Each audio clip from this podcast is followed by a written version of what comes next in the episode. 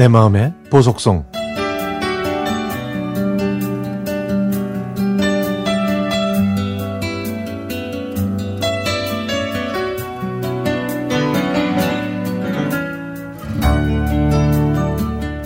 (2008년 12월) 저희 가족에게 새 식구가 생겼습니다.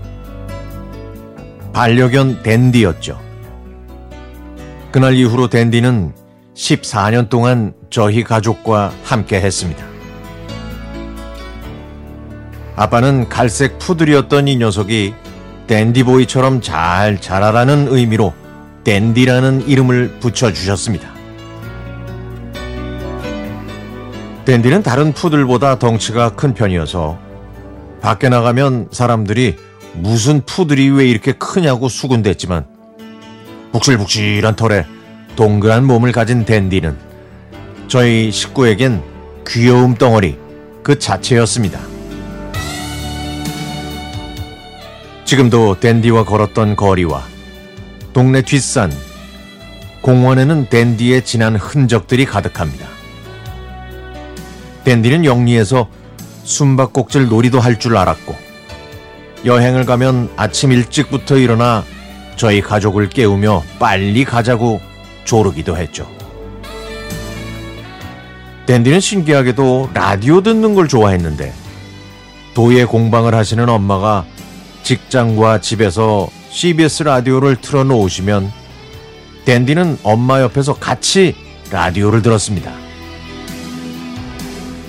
차에 타면 뒷자리에 앉아서 밖을 내다보고 킁킁대며 바람과 공기를 느꼈고요.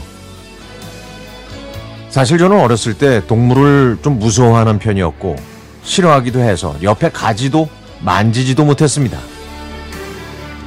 길을 가다가 강아지를 보면 소리를 지르고 도망갈 정도였죠.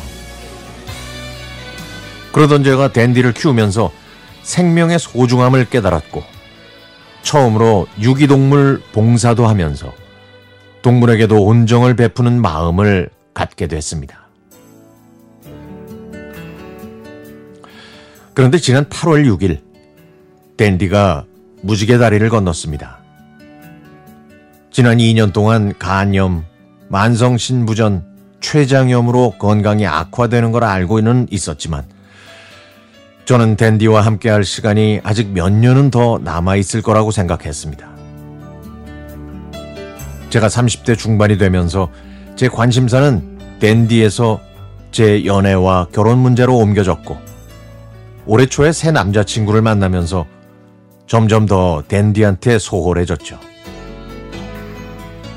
평일에는 회사 때문에, 주말에는 데이트 때문에 바쁘다는 핑계로 제 일에만 집중했습니다.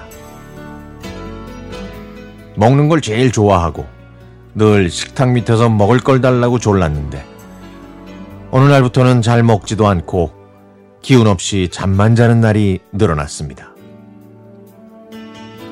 그리고 제가 여행에서 돌아온 지 5일 후에 댄디는 먼 여행을 떠나고 말았죠.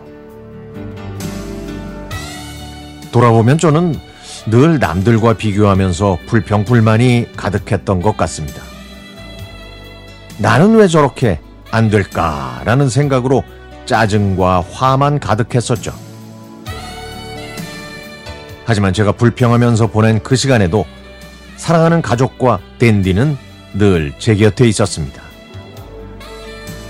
댄디를 품에 안고 텔레비전을 보고 저녁을 먹고 산책을 하고 잠을 자던 평범한 일상이 얼마나 소중했는지 얼마나 행복했었는지 알게 됐습니다. 이번 일을 통해서 이제부터라도 곁에 계시는 부모님과 동생한테 최선을 다하고 하루하루 감사한 마음으로 살아가기로 다짐했습니다. 나의 영원한 친구이자 동생인 댄디야. 14년 동안 우리와 함께 해줘서 정말 고마워. 다음 생에는 인간으로 태어나 내가 매일 누리는 일상을 너도 살아보면 좋을 것 같다. 14년 동안 우리만 바라보고 기다려준 너를 이제는 내가 기다릴게.